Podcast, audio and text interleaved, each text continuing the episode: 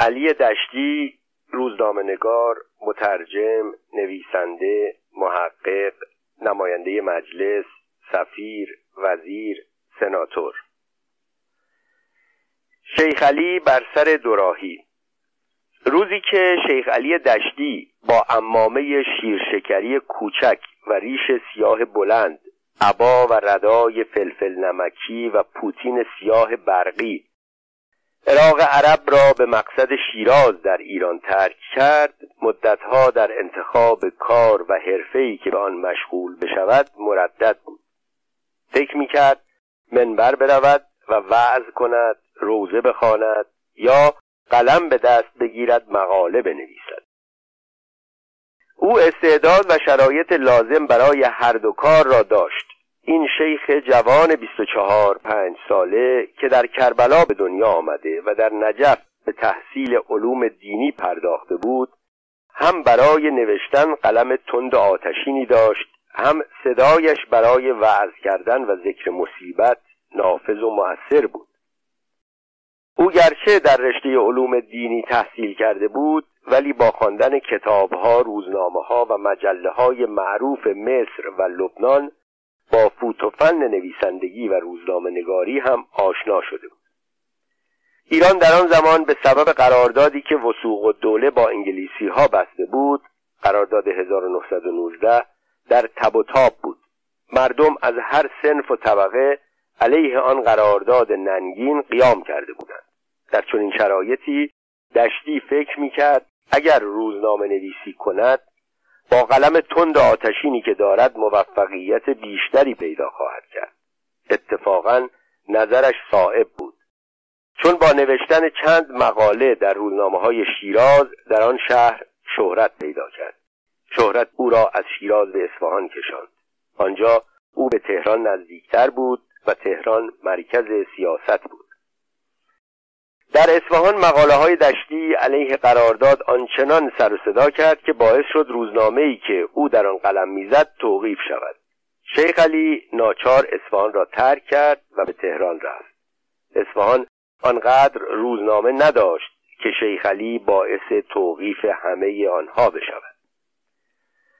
دشتی وقتی به تهران رسید متوجه شد آوازه شهرتش قبل از خودش به پایتخت رسیده. به این جهت از همان آغاز کار روزنامه های معتبر تهران نظیر ستاره ایران با میل و رقبت مقاله هایش را چاپ می کردن.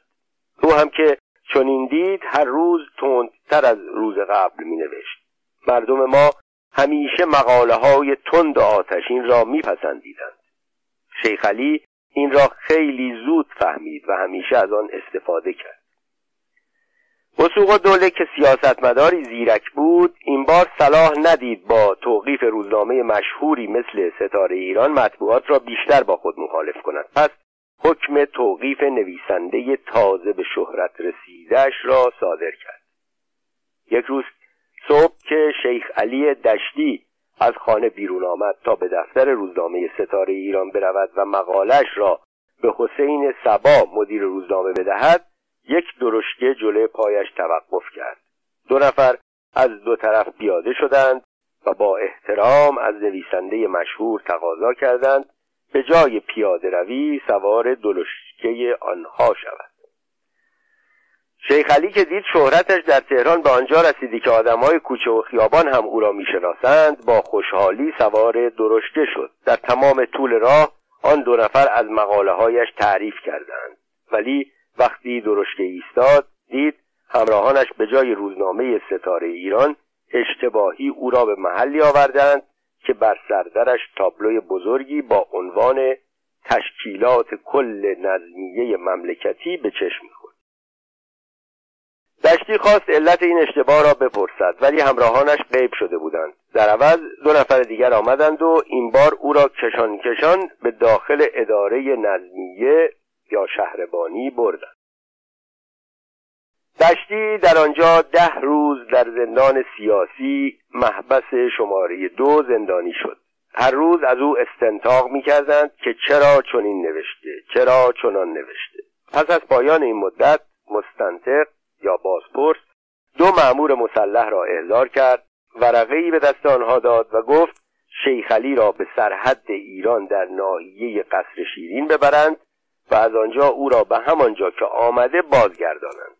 مال بد یا مال خوب هرچه هست بیخ ریش صاحبش. معموران شیخلی دشتی را سوار گاری پست کردند و سه نفری به سوی قزوین رفتند. شب در نیمه راه گاری برای استراحت و تعویز اسب در یک آبادی توقف کرد. صبح زود شیخ علی بیدار شد نمازش را خواند و بعد مراقبینش را بیدار کرد. ولی هر سه متوجه شدند جای گاری هست اما از خودش خبری نیست. در آن مسیر گاری زیاد حرکت می‌کرد ولی اشکال کار در آن بود که نه شیخ علی دشتی پولی همراه داشت نه معموران مراقب او آهی در بساط داشتند. اما حکم دولت مثل مرگ مفاجات میبایستی اجرا شود. پس ناچار هر سه نفر پای پیاده به راه افتادند و بقیه مسافت تهران تا قزوین را شش روزه پیمودند. در هر پاسگاه معموران او را مانند یک امانت پستی تحویل می‌دادند و قبض می‌گرفتند. دشتی که در اثر ضعف و خستگی و کم غذایی مالاریایش اوت کرده بود در قزوین از پا افتاد. و ناچار او را مدت پانزده روز در یکی از اتاقهای ژاندارمری بستری کردند وقتی حالش بهتر شد در قزوین یک گاری پست آنها را سوار کرد و تا کرمانشاه برد. قافله کوچک ما تازه به آن شهر رسیده بود که قبل از آنها خبر رسید وسوق و دوله معزول شده و مشیر دوله به ریاست دولت منصوب شده. دشتی با عزل و سوق و دوله خود را آزاد می‌دانست. اما معموران چنین عقیده نداشتند و می‌گفتند معمور هستند او را تا سرحد عراق ببرند و با آن سوی مرز بیندازند سرانجام دشتی آنها را راضی کرد او را به جای عراق به نظمیه کرمانشاه ببرند و تحویل آنها بدهند که بردند و تحویل دادند. شیخ علی دشتی وقتی تحویل نظمیه شد به هر زحمتی بود به وسیله تلگراف با تهران تماس گرفت و با کمک دوستان روزنامه نویسش حکم آزادیش را گرفت و عازم تهران شد. در تهران دشتی که حبس و تبعید مشهورترش کرده بود کار روزنامه نویسی را از سر گرفت و این کار را ادامه داد تا جریان کودتای سوم هوت یا اسفند 1299 پیش آمد. وقتی سید زیادین تباتبایی در چهاردهم اسفند 1299 به فرمان احمد شاه رئیس الوزرا شد اولین دستورش توقیف همه روزنامه های کشور و دستور دیگرش زندانی کردن بعضی از رجال کشور بود. سید زیا که تصمیم داشت از همان آغاز صدارت یک کار انقلابی بکند دستور توقیف عدهای از رجال چپ و راست مشهور و گمنام بی پول و پولدار را صادر کرد که از جمله آنها یکی هم شیخ علی دشتی بود که مخالفتش با قرارداد 1919 و دولت وسوق و دوله باعث شهرتش شده بود و حالا همان شهرت باعث زندانی شدنش می‌شد.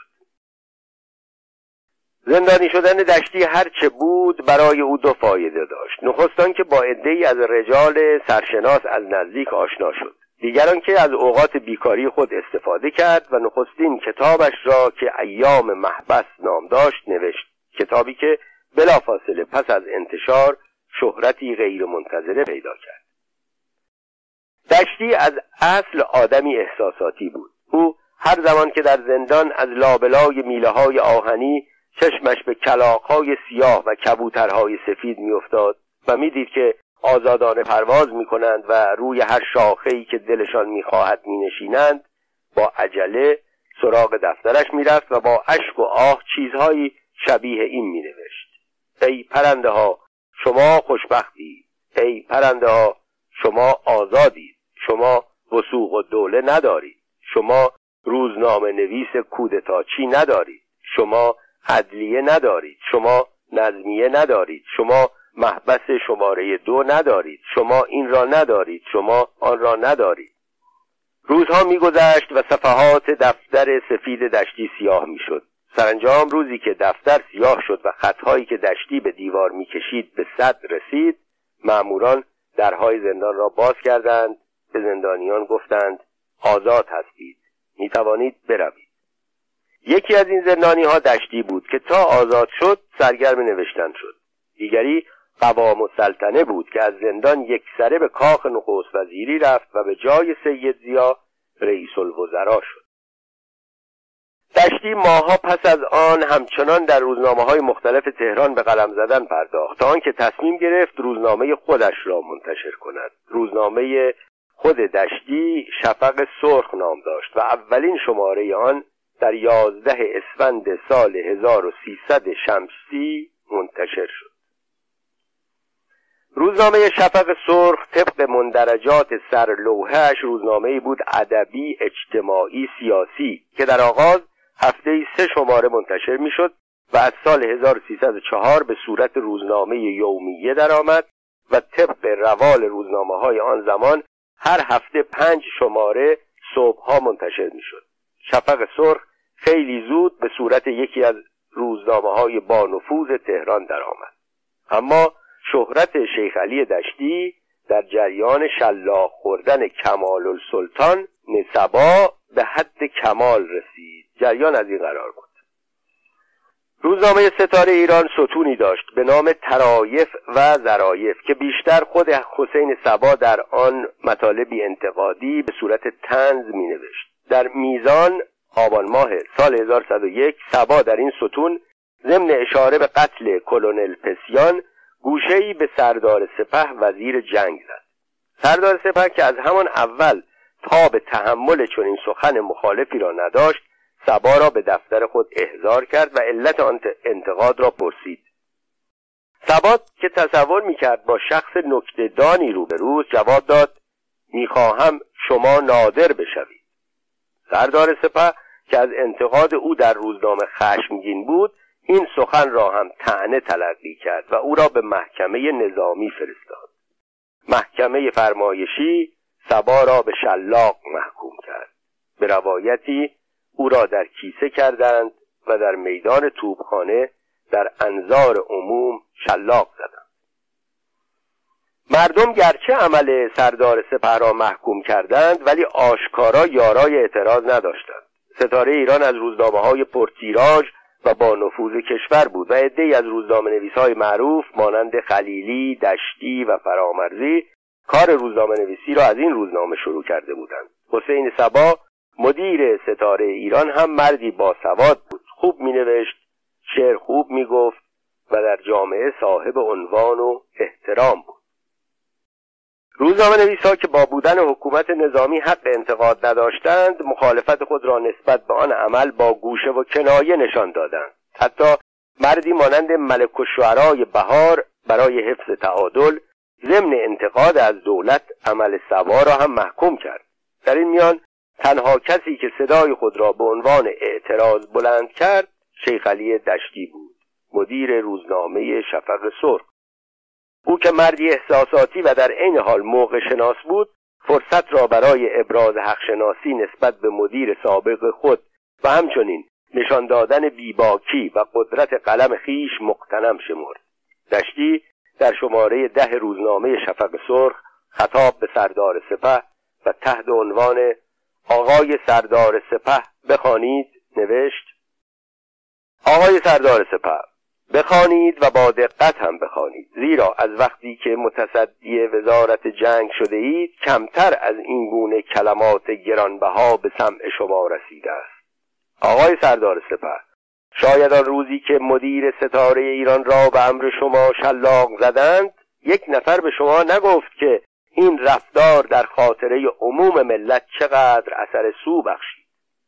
آن روزی که مدیر ایران آزاد به حکم شما توقیف شد کسی اینقدر در راه دوستی شما فداکاری نداشت که از اسدار چنین حکمی که به قلوب عناصر آزادیخواه یک صدمه عنیفی می‌زد جلوگیری نماید. چرا؟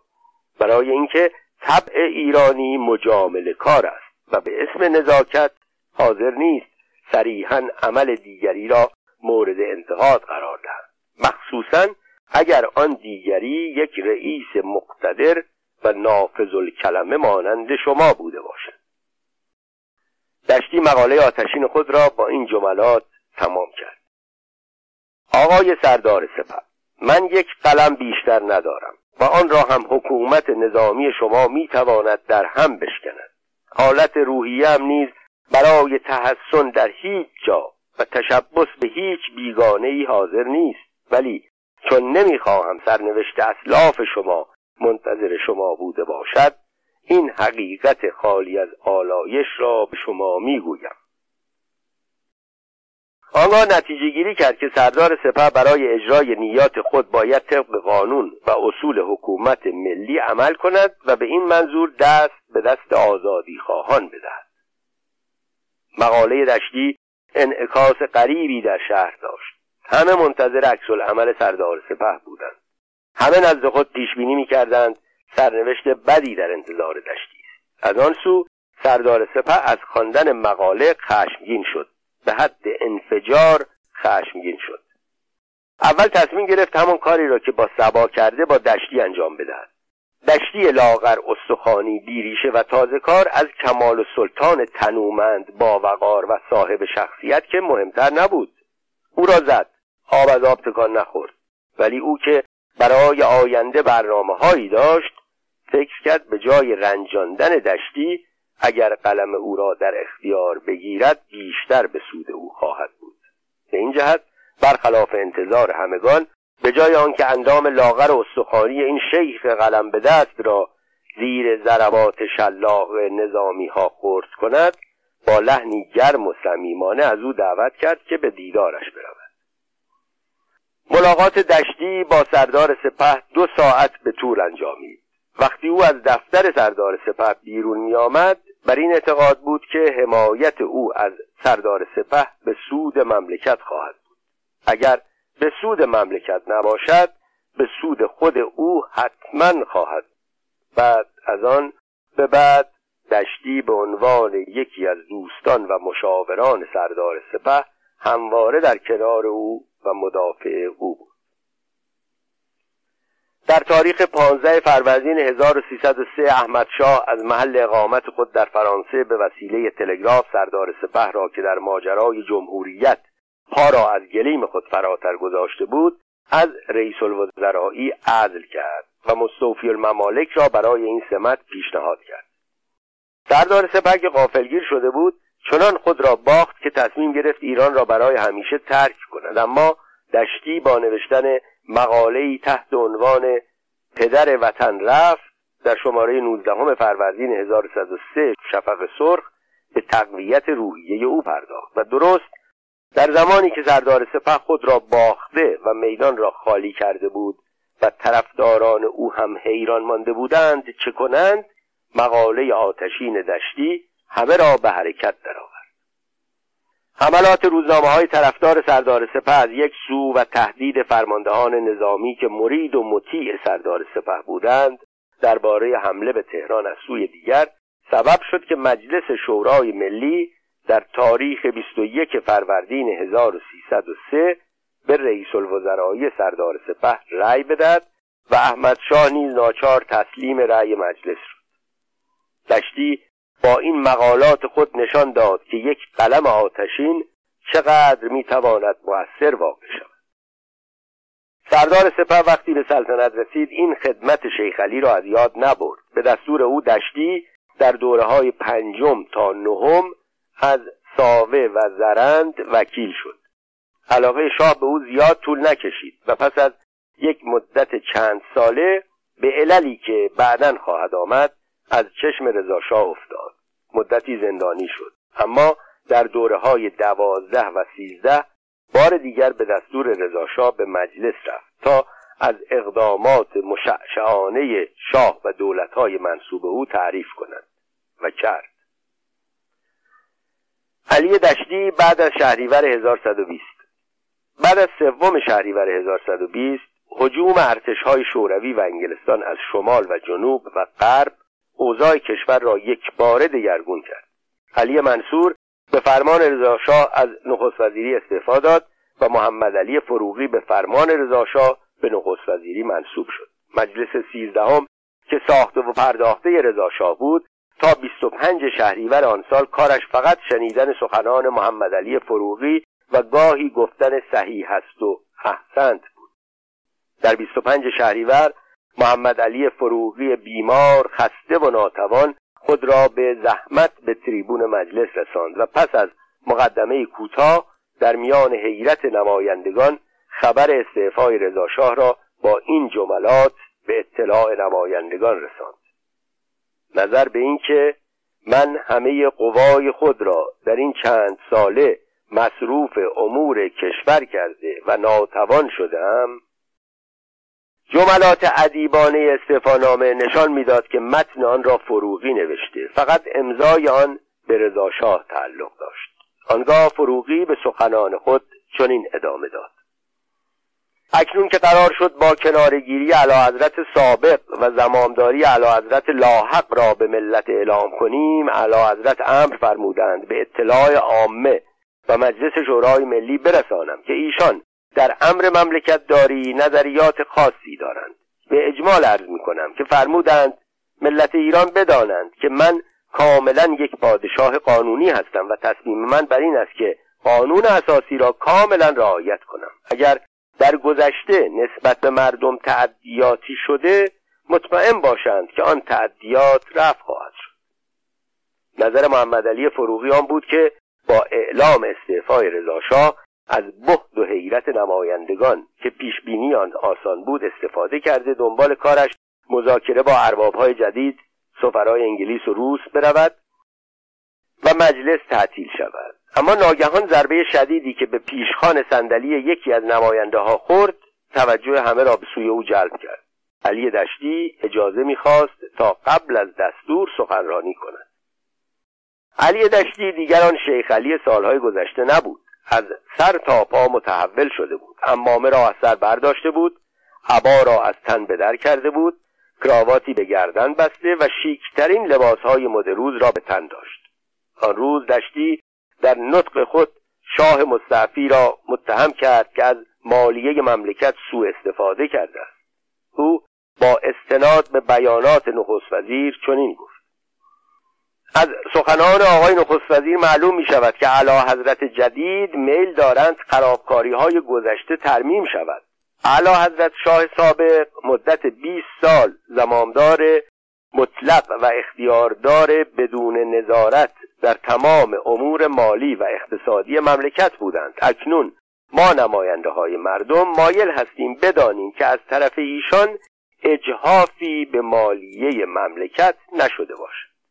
آنگاه سخن را به جواهرات سلطنتی کشاند و شایعاتی را که در میان مردم رواج داشت به طور علنی مطرح ساخت. او گفت اینکه صد نفر یا دویست نفر بروند جواهرات را ببینند فایده ندارد.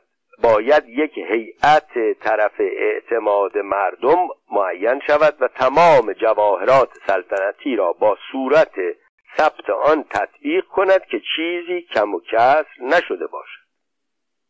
دشتی که تا دیروز از رفتن پدر وطن نال سر می‌داد او را با اردشیر بابکان مقایسه می‌کرد و در همه نطقهای خود از خدمات مشعشعانه نابغه عظیم و شن تمجید می‌کرد. به محض آنکه خبر استعفای رضاشاه را شنید از او به عنوان دزد جواهرات سلطنتی و قارتگر مالیه مملکت و دیکتاتور مطلق العنان یاد کرد. سخنان دشتی دومین حیرت بزرگ آن روز بود. اولی استعفای رضاشاه بود. آن روز دشتی با نطق خود چند کار انجام داد. نخستان که انتقام چند سال خانه نشینی و حبس و تبعیدش را از رضاشاه کشید. دوما که چون نخستین کسی بود که بعد از شانزده سال تملق از رضاشاه علیه او سخن می‌گفت یک روزه به چنان شهرتی رسید که در تمام مملکت همه مردم در همه جا فقط درباره سخنان او بحث می‌کردند. به ویژه آنکه از همان شب رادیو لندن با پخش نطق دشتی سخنانش را در اقصا کشور به گوش همه مردم رساند. دشتی که تأثیر نطق خود را در میان مردم دید و بعد از سالها فراموشی یک بار دیگر لذت شهرت را چشید وقتی مشاهده کرد یکی دیگر از نماینده ها به نام سید یعقوب انوار که او همچون دشتی از مدیه گویان رضاشاه قبل از استعفا بود می‌خواهد با حمله به شاه سابق میدان را از دست او بگیرد در جلسه اول مهر 1320 نطق تندتری ایراد کرد و گفت از قراری که شنیدم گویا شاه مستعفی می‌روند و گذرنامه ایشان هم صادر شده. روز اول که استعفا نامه ایشان را آوردند بنده به آقای فروغی تذکر دادم قبل از اینکه محاسبات بیست ساله تفریق نشود از ایران خارج نشوند. دشتی در آن جلسه یک بار دیگر موضوع جواهرات سلطنتی را مطرح کرد و گفت مبلغ مقدار مهمی از این جواهرات نیست. آیا آن وقت منظور پس از رفتن شاه سابق و کشف کمبودها بود. آقای فروغی و هیئت دولت ایشان از عهده این مسئولیت برمیآیند. دشتی این حرفها را برای جلب توجه مردم می‌گفت وگرنه خوب می‌دانست که روس و انگلیس برای خروج رضاشاه از کشور ضرب العجل تعیین کردند و او و فروغی نمی‌توانند شاه را تا روشن شدن وضعیت جواهرات سلطنتی در ایران نگه دارند. در یکی از این جلسه ها دشتی گرفتن املاک مردم به وسیله شاه سابق دولت و شهرداری ها را به شدت مورد انتقاد قرار داد. گفت ملک مردم را بازور گرفتند. باید بهشان پس داده شود. تعجب در این است که این از بین بردن حق مالکیت و تزلزلی که در اصل مالکیت پیدا شده به دوائر دولت هم رسید. وزارت فرهنگ یعنی وزارت معارف یعنی وزارتخانه که تربیت و فکر عمومی مملکت را باید اداره کند امر کرده است که شهرداری ملک مردم را بگیرد و ملکی را که متری هفتاد تومان قیمت دارد متری هفت تومان بخرند. این معنی دارد؟ جوابی که در این قسمت از وزارت فرهنگ داده شد این بود که بودجه فرهنگ ما ضعیف است و نمی‌توانیم متری شست تومان بدهیم. به جهنم که نمی‌توانید. چه علت دارد که مال مردم را بگیرید؟ شرافت یک مملکتی در این است که پادشاهش دولتش وزیرش نتواند یک وجب ملک کسی را بدون رضایت او بگیرد. اگر دولت زور داشته باشد ملک مردم را به زور ضبط کند در این صورت یک وزارتخانه با دزد سرگردنه چه فرق دارد؟ دزد سرگردنه هم همینطور است. او هم همین کار را می کند روزگار چقدر تغییر می کند آقای دشتی که در این جلسه برای انتقاد از حکومت رضاشاه او و دولت و شهرداری را به جهت گرفتن عراضی و املاک مردم و خراب کردن خانه های آنها بدون پرداخت پول مورد سوال قرار می‌داد چهارده سال قبل از آن در جلسه مورخ سهشنبه 16 خرداد 1306 بر سر همین موضوع با آیت الله سید حسن مدرس برخورد تندی پیدا کرده بود. ایراد مدرس به بلدیه شهرداری تهران و رئیس آن سرتیب کریم خان بوزرجمهری همین بود. بوزرجمهری برای عریض کردن خیابانها و نوسازی تهران خانه های مردم را خراب می‌کرد. او دستور داده بود ساختمانهای بر خیابانهای اصلی سه طبقه ساخته شود. مدرس با پهن کردن خیابانها و نوسازی شهر مخالفتی نداشت. اعتراض او به این بود که شهرداری چرا وقتی خانه مردم را خراب می کند حق آنها را نمی‌دهد. آن روز مدرس گفت اگر کاری می شود باید مطابق قانون بشود و الا خوب است کاری نشود. هر روز صبح که رد می شویم می بینیم فلانجا را خراب کردند. خب خراب می کنند پولش را بدهند. آن روز دشتی حرف مدرس را قطع کرد و گفت می‌دهند. در حالی که خوب می‌دانست که نمی‌دهند. ولی دشتی در آن سالها طرفدار رضاشاه بود و وظیفه خود می‌دانست از او دفاع کند. مدرس جواب داد کی می‌دهند؟ یکیش را بفرمایید. دشتی گفت این کارها برای مصالح عموم انجام می‌گیرد. مدرس که عصبانی شده بود در جواب گفت بیایند کلاه مرا بردارند هر روز بیایند خانه مرا خراب کنند و پولش را هم ندهند. در دنیا کجاست که ما یکیش باشیم؟ هر کدام اینها دولت مستقلی هستند. همه باید تابع قوانین این مجلس باشند. می‌خواهند باشند. نمی‌خواهند آنها به خیر و ما را به سلامت. در حالی که وکلای دیگر حتی پس از استعفای رضاشاه هم جرأت نمی‌کردند نامش را بدون القاب بر زبان بیاورند و تا زمانی که او از ایران خارج نشده بود مسلحت خود را در آن می‌دانستند که دربارهش سکوت کنند دشتی که ظاهرا از پشت پرده سیاست آگاهی داشت روز به روز تندتر می‌رفت. او در جلسه 21 مهر ماه 1320 گفت از وقتی که شاه سابق وارد اصفهان شده قیمت طلا از مسقالی 20 تومان به 45 تومان رسیده. او در ضمن به روشی که در آن شهر اتخاذ شده بود سخت اعتراض کرد و گفت تا شعاع 500 متری محل اقامت شاه سابق کسی حق ندارد نزدیک شود. آنگاه در حالی که صدایش را بلندتر می کرد گفت با این وضع یک مأمور چهل تومانی گمرک بندر عباس چگونه جرأت دارد به جیبهای شاه دست بزند و ببیند آیا چهار پنج سیر زمرد و الماس در آن هست یا نه و شاه را تفتیش کند و جعبه ای را که محتوی اوراق بهادار سهام نفت جنوب است بازرسی کند. دشتی صبح این حرفا را در مجلس می گفت اول شب رادیو لندن با تفصیل نطق او را پخش می کرد آخر شب همه مردم در ایران از ماجرا مطلع می شدند در آن زمان رادیو در ایران یک وسیله لوکس محسوب می شد در هر کوچه و خیابان فقط چند خانه رادیو داشت. به محض که ساعت پخش اخبار رادیو لندن نزدیک می شد مردم به خانه آشنایان خود که رادیو داشتند هجوم می بردند و با هیجان و نگرانی منتظر پخش اخبار می ماندند. مردم در آن روزها تشنه خبر بودند. در تهران روزنامه به دست همه نمی رسید در شهرستانها هم چند روز بعد منتشر می شد تنها منبع کسب خبر در آن روزها رادیو لندن و رادیو برلن بود. آنها که به طور مستقیم خبرها را از رادیو میشنیدند به دیگران می‌گفتند.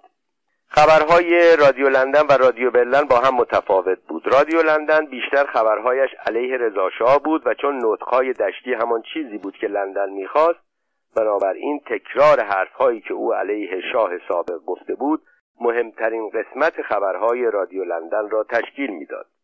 رادیو برلن چون به انگلیسی ها حمله می کرد طرفداران بیشتری داشت ولی صدایش در ایران به خوبی شنیده نمی‌شد.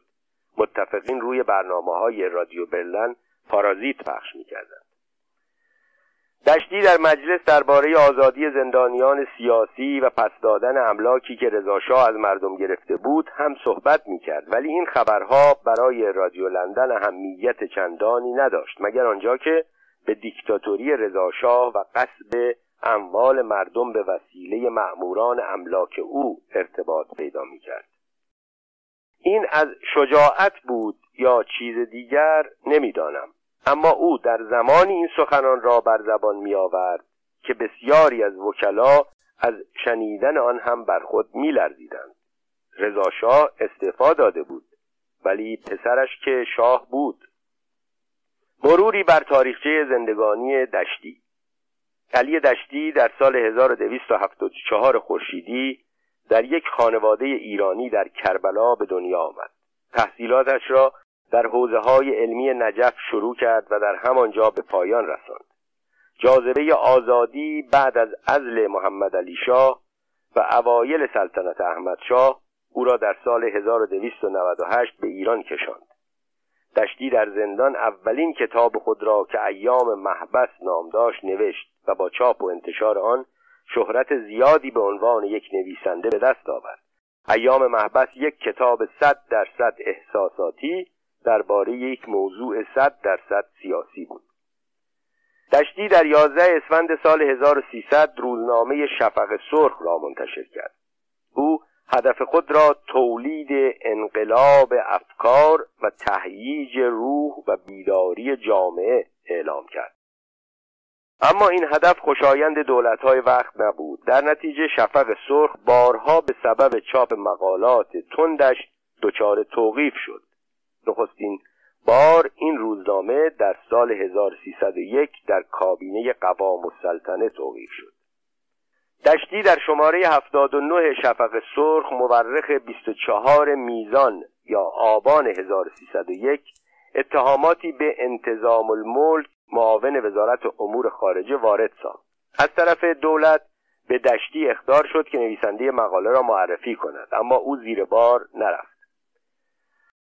روزنامه شفق سرخ در دیما 1301 توقیف شد. چون در تهران شایع شد که این روزنامه به سبب شکایت احمد شاه توقیف شده است قوام السلطنه تکذیب نامه برای روزنامه نیمه رسمی ایران ارسال داشت که در شماره 23 دیماه 1301 آن روزنامه چاپ شد. تکذیب در شماره 107 روزنامه عصر انقلاب شرحی راجع به توقیف جریده شفق سرخ درج و اظهار شده است که از قرار معلوم دولت علت توقیف جریده مزبوره را به تمایلات بندگان اعلی حضرت اقدس شاهنشاهی منصوب نموده است. لزوما اظهار می شود که توقیف شفق سرخ فقط از نقطه نظر مخالفت با قانون مطبوعات بوده است. ریاست وزرا. در کابینه قوام السلطنه یک بار هم تمام روزنامه ها توقیف شدند که شفق سرخ هم یکی از آنها بود. دشتی که در سال 1301 پس از شلاق خوردن مدیر روزنامه ستاره ایران از سردار سپه انتقاد کرده بود کم کم به او نزدیک شد. در ماجرای انقراض قاجاریه و تغییر سلطنت هم دشتی و شفق سرخ نقش موثری داشتند. از این تاریخ دشتی به صورت یکی از مهارم رضاشاه درآمد که در سفر و حذر با او بود. دشتی در دوره پنجم به دستور سردار سپه از ساوه و زرند انتخاب شد اما مدرس با اعتبارنامه او مخالفت کرد. سردار سپه وقتی به سلطنت رسید دشتی را در دوره های ششم، هفتم، هشتم و نهم از بوشهر به مجلس فرستاد. اما بعدا چون نسبت به او بدبین شده بود جلو انتخاب او را در دوره های دهم و یازدهم گرفت. دشتی تا سال 1309 در کار انتشار روزنامه شفق سرخ دخالت مستقیم داشت. او علاوه بر سرمقاله های روزنامه کتابهایی را هم از زبان عربی ترجمه می کرد و به صورت پاورقی در روزنامه چاپ می کرد گاهی هم قطعات ادبی می نوشت اما از سال 1309 وقتی متوجه شد با تحکیم دیکتاتوری رضاشاه انتقاد کردن از مقامات دولتی و اقدامات دولت امکان ندارد کم کم از کار روزنامه نگاری کنارگیری کرد و روزنامه را در اختیار مایل توی سیرکانی که تا آن زمان سردبیر شفق سرخ بود قرار داد. از این زمان نام عین دشتی در شفق سرخ فقط به عنوان مؤسس روزنامه نوشته می‌شد. مدیر و سردبیر روزنامه مایل توی سرکانی بود. با کنارگیری دشتی از کار روزنامه نویسی جلوی قلم تند و حتی که او گرفته شد. اما دشتی نمی‌توانست جلوی زبان نیشدار خودش را بگیرد. انتقاداتی که او گاه و بیگاه در مجالس خصوصی و در میان دوستان نزدیک خود از کارهای رضا شاه می‌کرد با شاخ و برگ به اطلاع شاه می‌رسید. او که نسبت به انتقاد سخت حساس بود خدمات گذشته دشتی را از یاد برد. در تاریخ 26 فروردین 1313 امتیاز شفق سرخ لغو شد. بعد به دستور او دشتی بعد از چند دوره وکالت در دوره دهم به مجلس راه پیدا نکرد. اما رضاشاه این مجازات ها را برای کسی که از کارهای او انتقاد کرده بود کافی نمی‌دانست. در تاریخ 20 اردیبهشت 1314 دشتی زندانی شد. اول او را به زندان قصر بردند. سپس مدتی در تبعید گذراند تا آنکه سرانجام پس از چهارده ماه در اثر وساطت عدهای از دوستانش نظر شاه نسبت به او تغییر کرد و به دستور او علی دشتی روزنامه نگار انتقادی نویس به ریاست اداره راهنمای نامنگاری که کارش بررسی یا سانسور جراید بود منصوب شد. دشتی در سال 1301 هنگام دفاع از حسین سبا در یکی از مقاله های خود نوشته بود در مملکتی که آزادی به قیمت خونهای مقدس به دست آمده قضاوت در مندرجات جراید از وظایف یک نفر نظامی خارج است. اتفاقا رضا شاه هم در این زمان عقیدهش با دشتی یکی شده بود. بنابراین در سال 1316 دشتی را معمور بررسی مندرجات مطبوعات کرد. دشتی هم که اکنون دیگر آن شیخ ساده ایام گذشته نبود توانست با خوشخدمتی هایش بار دیگر توجه شاه را به سوی خود جلب کند. او در دوره های دوازده و سیزده از شهرستان دماوند به مجلس رفت. دوره سیزدهم تازه افتتاح شده بود که قوای متفقین شوروی و انگلستان در سوم شهریور 1320 از دو سو به ایران حمله کردند و رضا که با وجود گوش کنایه های مقامات انگلیسی انتظار حمله از سوی آنها را نداشت پس از چندین روز سردرگمی سرانجام به منظور حفظ سلطنت در خانواده خود در تاریخ 25 شهریور 1320 استعفانامه ای را که محمد علی فروغی برایش نوشته بود امضا کرد. در روز 25 شهریور 1320 به محض آنکه فروغی در میان بهت و حیرت نماینده ها متن استعفانامه را در مجلس خواند علی دشتی پشت تریبون رفت و پس از شانزده سال تملق و تعریف اولین نطق علیه رضاشاه در فضای مجلس شورای ملی ایران تنین انداز شد. دوره سیزدهم دوران یک کتازی دشتی بود. این دوره دنباله همان مجالس رضاشاهی بود با وکلایی که بزرگترین حسنشان از نظر دستگاه سکوتشان درباره وقایع بود. و اگر چند نفر از آنها مانند شیخ الملک اورنگ خطیب و زبان آور بودند کارشان فقط تعریف و تمجید از شاه و دستگاه شاه بود. با آنکه دشتی بعد از شهریور بیست با گیری علیه رضاشاه به شهرت رسید ولی همه راههایی را که به دربار منتهی می‌شد نبست. او در همان حال که به شدت به شاه سابق حمله می‌کرد جست گریخته از بعضی از کارهای او تعریف می‌کرد.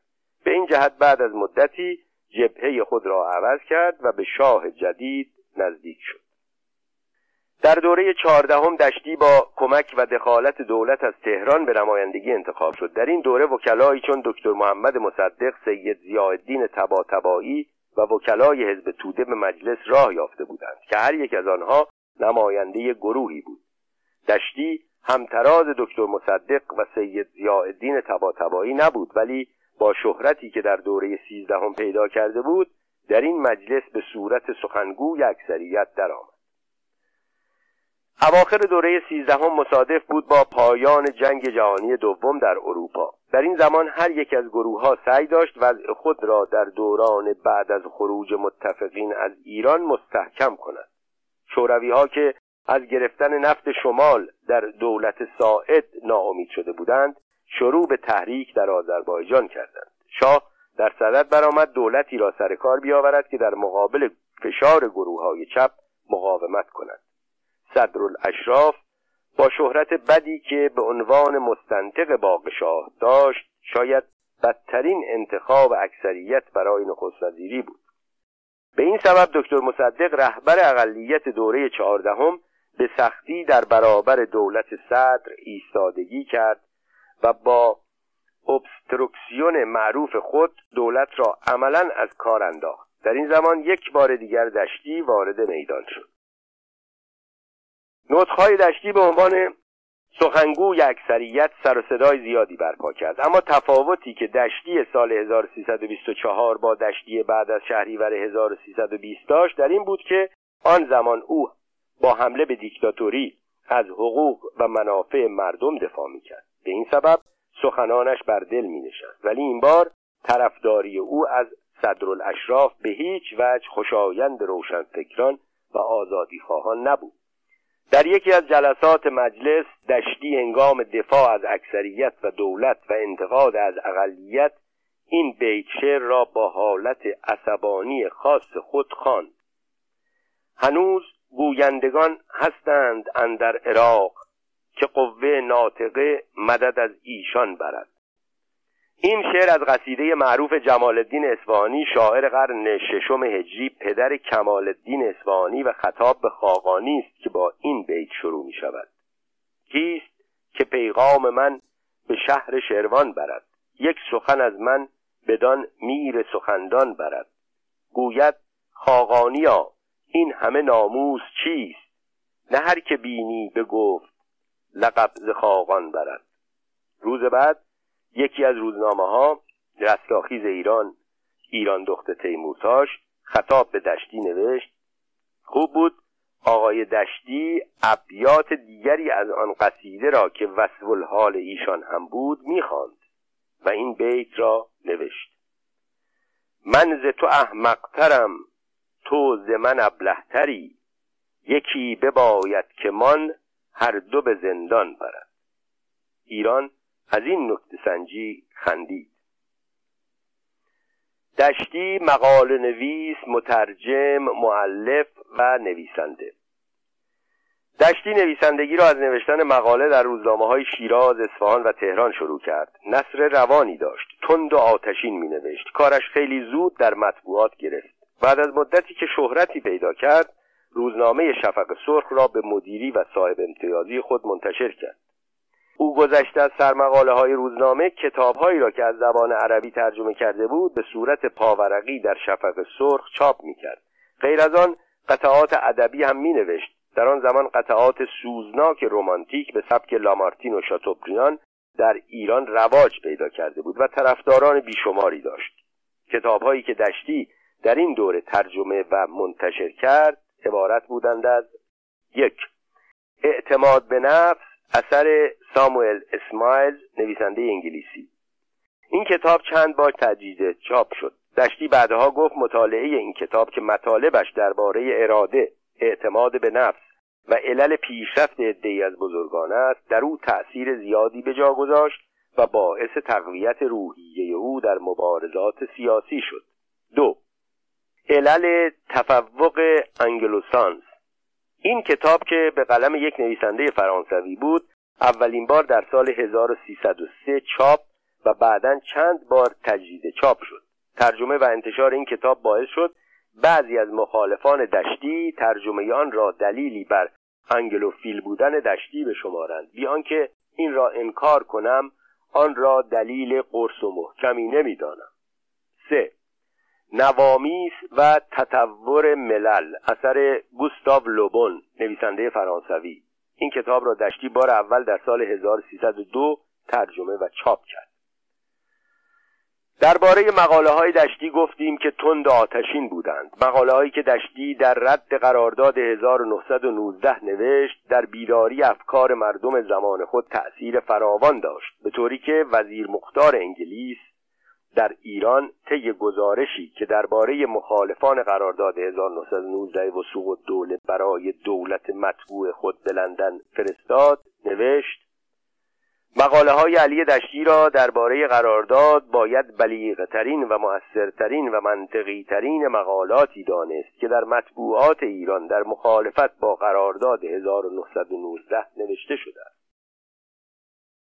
اما فقط بعد از چاپ کتاب ایام محبس بود که علی دشتی در ایران به عنوان نویسنده شناخته شد. دشتی در این کتاب که از لحظه بازداشت او به وسیله مأموران تأمینات شروع شد و به بازداشت در محبس نمره دو زندان سیاسی تهران و تبعید به عراق عرب و تا پایان تبعید ختم می شود تمام لحظات را نوشته است.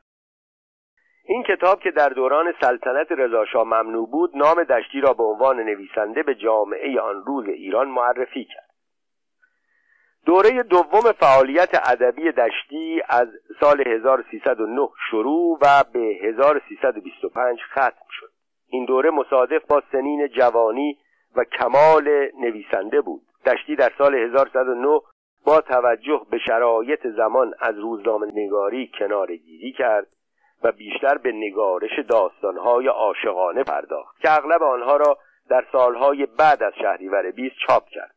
از جمله آثار این دوران زندگی دشتی باید از کتاب جنجالی فتنه نام برد. او بعد از فتنه کتابهای جادو، هندو و سایه را هم منتشر کرد که همه به سبک فتنه بودند ولی شهرت فتنه را پیدا نکرد. برای معرفی این دوره از فعالیت ادبی دشتی کافی است تجزیه و تحلیل مختصری از کتاب فتنه بکنیم فتنه در سال 1123 به صورت کتاب منتشر شد. انتشار این کتاب قوقایی برپا کرد و بلافاصله به صورت موضوع مورد بحث مطبوعات و محافل ادبی و سیاسی ایران درآمد. فتنه مجموعه از قطعات ادبی کوتاه و داستانهای کوتاه و بلند است که دشتی طی سالهای 1306 تا 1122 نوشته بود.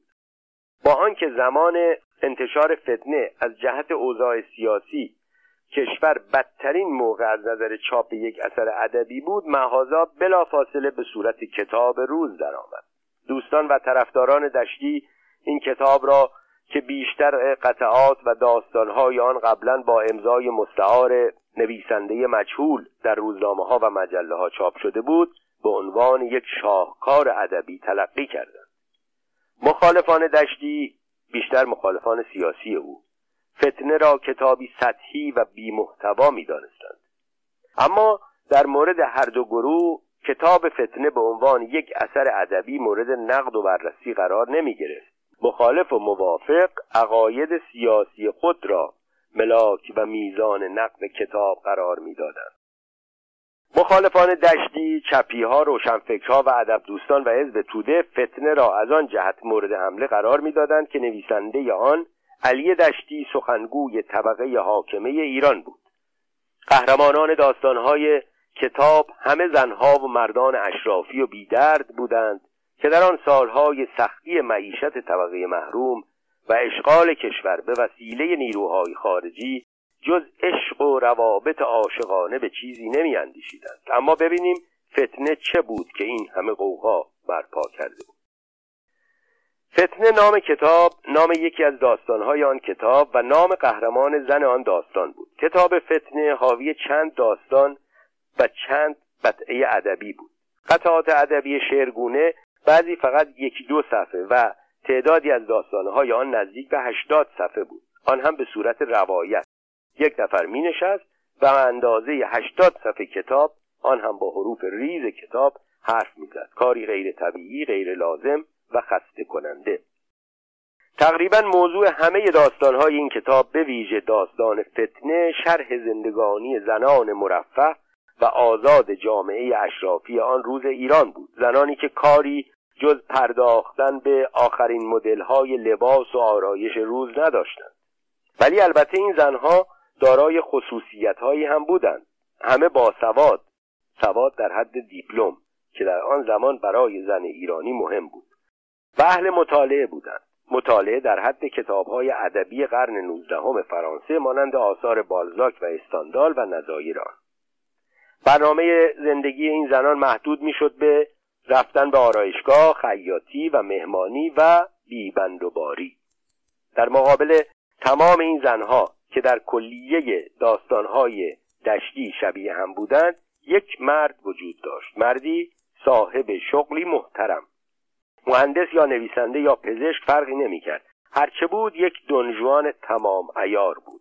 او اهل مطالعه گریزان از قیود دست و پاگیر اجتماعی روشنفکر زنشناس و طرفدار تصاوی زن و مرد در یک کلام خود آقای علی دشتی دشتی در آن دوره علاقمند بود همه او را متخصص در شناخت روحیات زن بشناسند. بعد از انتشار کتاب فتنه واکنش چنان بود که نشان می‌داد بسیاری زنهای متجدد آن زمان با آقای دشتی هم عقیده هستند. چون در آن دوران همین که دشتی در مجلسی ظاهر می‌شد زنها او را احاطه می‌کردند و با او درباره قهرمانهای داستانهایش بحث می‌کردند.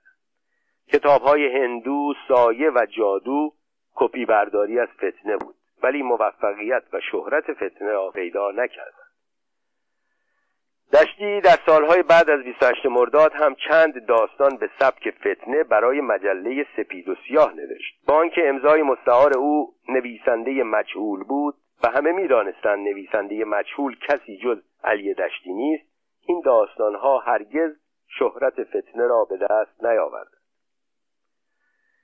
سومین دوره فعالیت ادبی دشتی از سال 1327 تا سال 1157 به طول انجامید این دوره 20 ساله را باید پربارترین دوران زندگی ادبی دشتی به حساب آورد.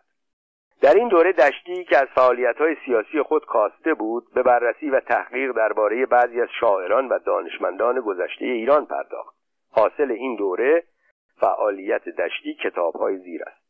نقشی از حافظ سیری در دیوان شمس در قلمرو سعدی خاقانی شاعری دیراشنا اغلا برخلاف عقل درباره امام محمد غزالی دمی با خیام نگاهی به صاحب تصویری از ناصر خسرو کاخ ابداع دیار صوفیان پرده پندار و هنجوی شیرازی درباره کارهای این دوره دشتی می گفت دشتی بعد از یک دور فعالیت های ادبی سطحی در دوران کمال سنی یک بار شکوفا شد و کارهای ارزشمندی درباره بزرگان ایران ارائه کرد.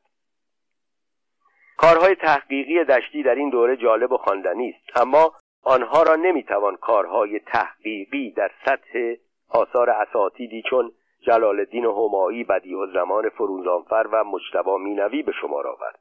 ولی منکر هم نمی‌توان شد. این نوشته ها که بعضا عمیق و دقیق است بیان احساس نویسنده درباره شاعران و نویسندگان بزرگ ایران است.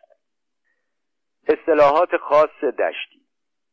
دشتی در نگارش هم مثل نطق و بیان اصطلاحات خاص خودش را داشت. این اصطلاحات اغلب عربی بعضا کلمات محجور فارسی یا فرانسوی ولی در هر حال خاص خود دشتی بود. خواننده وقتی نوشته های دشتی را در داستانها یا قطعات ادبی و یا کتابهای تحقیقی او می‌خواند در حالی که جملات روان او چنان احساسی در وی ایجاد می‌کرد که بر مرکبی راهوار سوار است و از زمینی هموار میگذرد ناگهان دچار دستاندازهایی از کلمات محجور فارسی و عربی می‌شد. در نوشته های دشتی کلماتی نظیر استقراب استرعاب مزعج رشهات طوفانی روح قوه انتاج اقتار واسعه اتساق انسجام مسامع حمول اعمال صفحی تخالف و تغایر التوا مستسبع فراوان دیده می‌شد. به کار بردن این کلمات در نوشته های فلسفی یا اجتماعی تا اندازه قابل پذیرش بود اما در داستان های عاشقانه به هیچ عنوان نمی‌شد آنها را قبول کرد. در نظر دشتی که در کربلا به دنیا آمده و تحصیلات خود را در نجف به پایان رسانده بود و خواننده روزنامه ها و مجله های مصر و لبنان بود این اصطلاحات عادی بود. ولی خواننده های فارسی زبان معنی بعضی از آن کلمات را در فرهنگ های چند جلدی هم به اشکال می توانستند پیدا کنند. خواننده با خواندن جملات روان دشتی وارد دنیایی از احساس می شد اما ناگهان کلمه یا جمله او را از جایگاه خود در اوج به اعماق ساقط می کرد مانند و کره زمین چون کره ماه جسم یخزده بفری شده در کتاب دمی با خیام. و یا صفحه اول مصنوی همین اثر را در من گذاشت. یک نوع نوستالژی و هنینی به طرف اختار مجهوله در علم و فهم در من تحریک کرد. غزلیات شمس صفحه هشت. دشتی مولوی را اشعر شعرای ایرانی می‌دانست که البته غلط نیست ولی سلیس هم نیست. دشتی چشمهای درشت زنهای ایرانی را که به نظر او بیروح بود اینطور وصف می‌کرد. چند روز قبل پشت جلد مجله رادیو عکس مبتزل زنی را با چشمان بیحالت و بیروح گوسفند کشته دیدم. مقدمه دشتی بر غزلیات شمس تبریزی منصور مشفق. و در زمانی که در ایران چاقی و سرخی و سفیدی ملاک زیبایی بود در نظر او زن زیبا زنی بود که از فرط لاغری استخوانهایش در اثر کمترین فشار خرد شود. به نظر دشتی رنگ چهره زن باید مات زیتونی باشد و رنگ لب کنیاکی. من در آن زمان این اصطلاحات را زاییده فکر و ذوق شخصی دشتی می دانستم ولی بعدها که با ادبیات فرانسه آشنایی بیشتری پیدا کردم دانستم در فرانسه اصطلاح مت اولیوته درباره رنگ چهره زن اصطلاحی عادی است. احتمالا دشتی این اصطلاحات را از طریق مطبوعات عربی از فرهنگ فرانسه آموخته بود. از اصطلاحاتی که دشتی زیاد تکرار می‌کرد جهنم دره شتر معاوی حبشه و مغز خرخورده بود. بعد از کلمات عربی نوبت به لغات فرانسوی می رسید که در آثار دشتی زیاد دیده می شد مانند فاویته مونیسیون پاسیون سیرکونستانس منتالیته که مرتب تکرار می کرد دشتی خیلی دوست داشت که از خودش صحبت کند. زیاد هم از خودش صحبت می کرد و می نوشت روح عصبی من.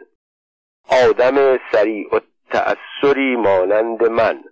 موجود سریح اللهجهی چون من.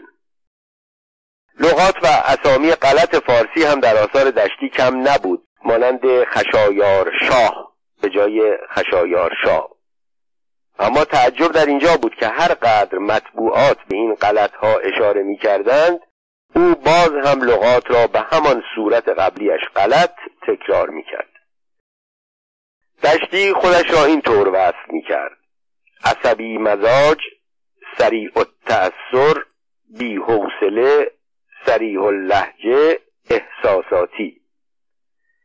دشتی چه در مجلس شورای ملی چه در سنا خود را یک سر و گردن از سایر وکلا و دیگر سناتورها بالاتر می‌دانست.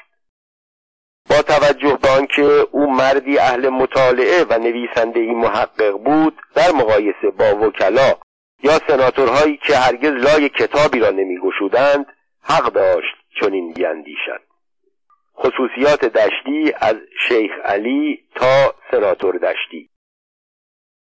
فاصله ای که شیخ علی امام بسر و عباب دوش ریشو را از سناتور علی دشتی شیک پوشی که لباس آخرین مد می پوشید راوات سولکا می‌زد و روی کفشهایش گتر میبست جدا می‌کرد خیلی سریع طی شد. او از نظر فکری هم همینقدر زود تغییر کرد. او که در آغاز یک روزنامه نویس مذهبی بود بعدا روحانیون به دفعات درباره مقالات شفق سرخ از او شکایت کردند.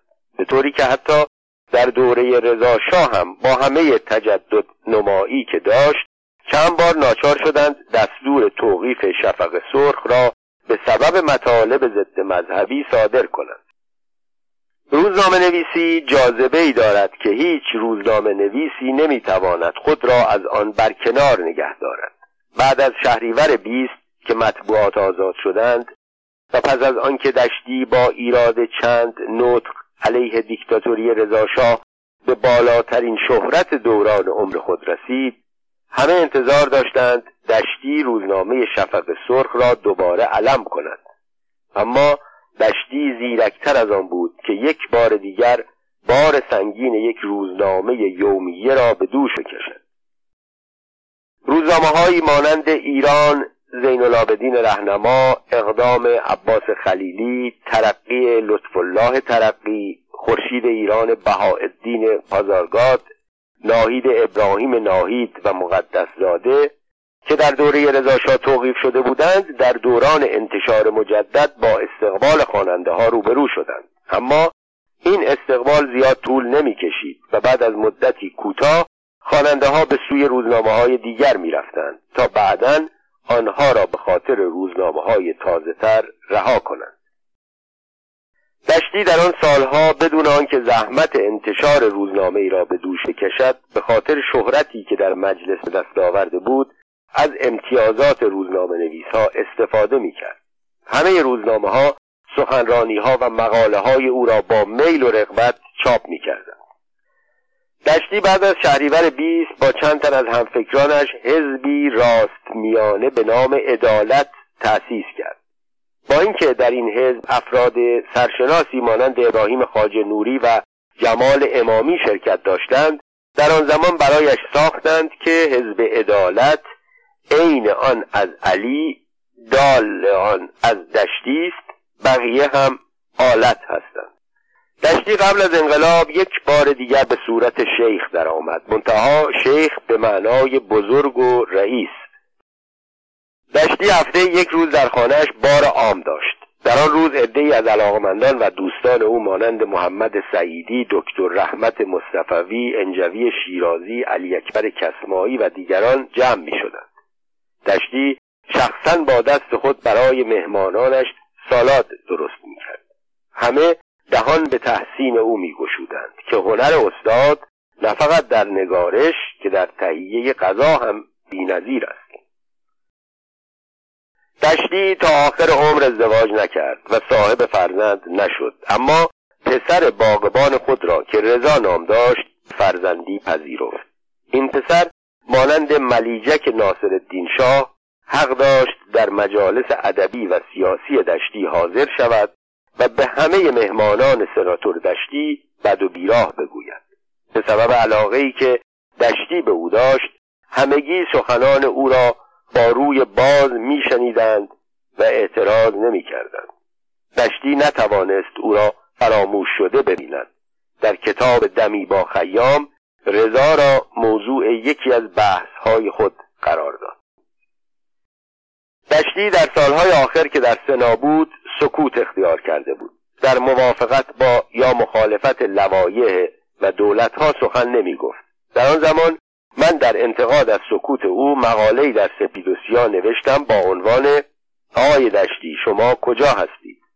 و در آن به او گوشه زدم که شما همیشه در لحظات حساس درباره مسائل مهم کشور سخنرانی می کردید ولی اکنون چنان خاموش نشسته اید که گویی اصلا نیستید.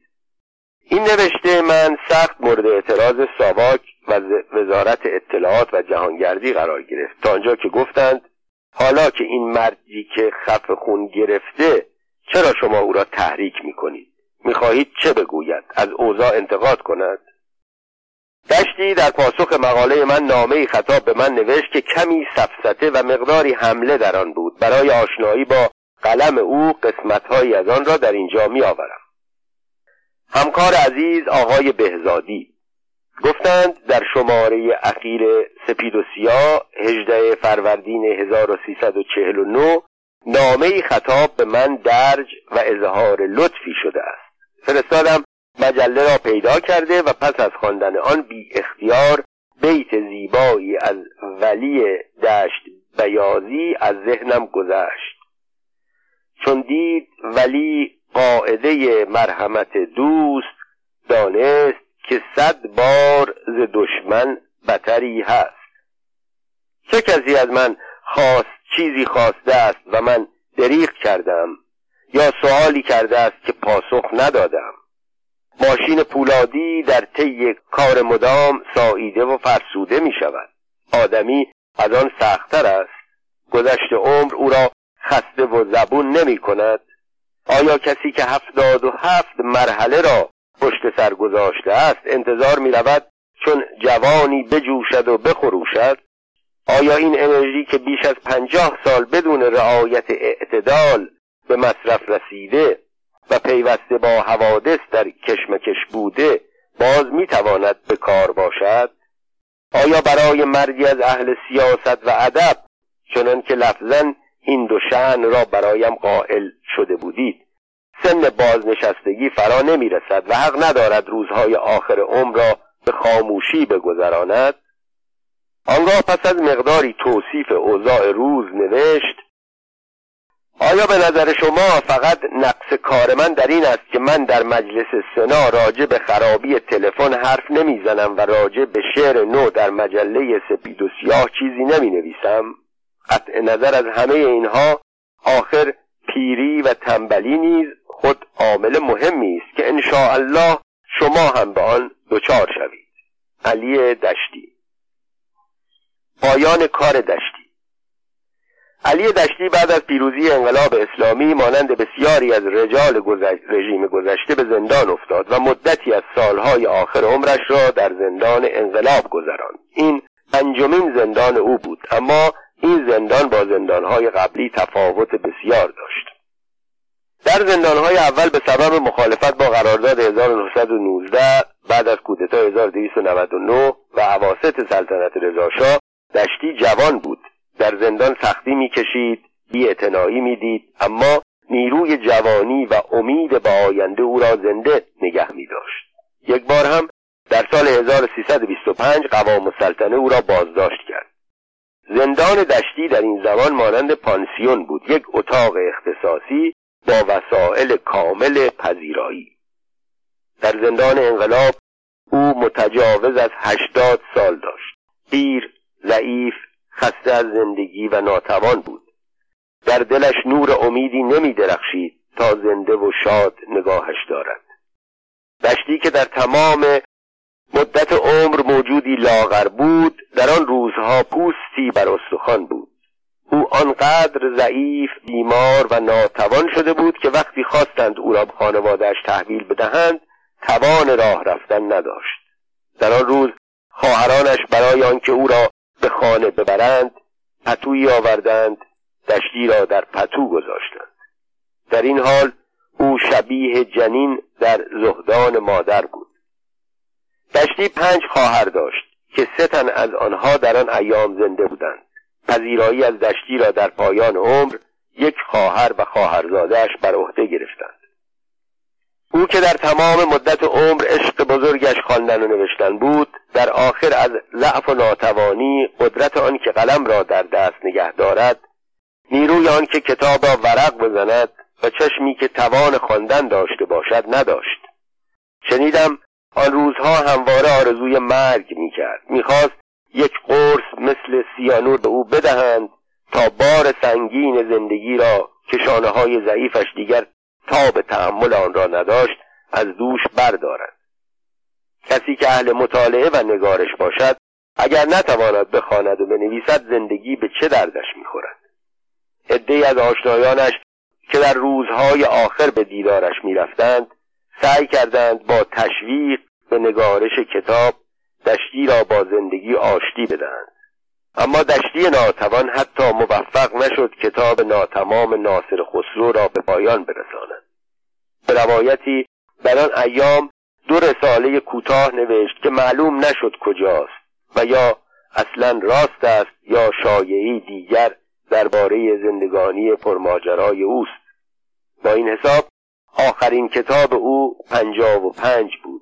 دشتی این کتاب خاطرات گونه را در سال 1354 به مناسبت پنجاه سال سلطنت پهلوی درباره برخوردهایش با رضاشاه نوشت و 23 سال کتابی که در اواخر رژیم گذشته بدون اسم ناشر و نویسنده منتشر شد.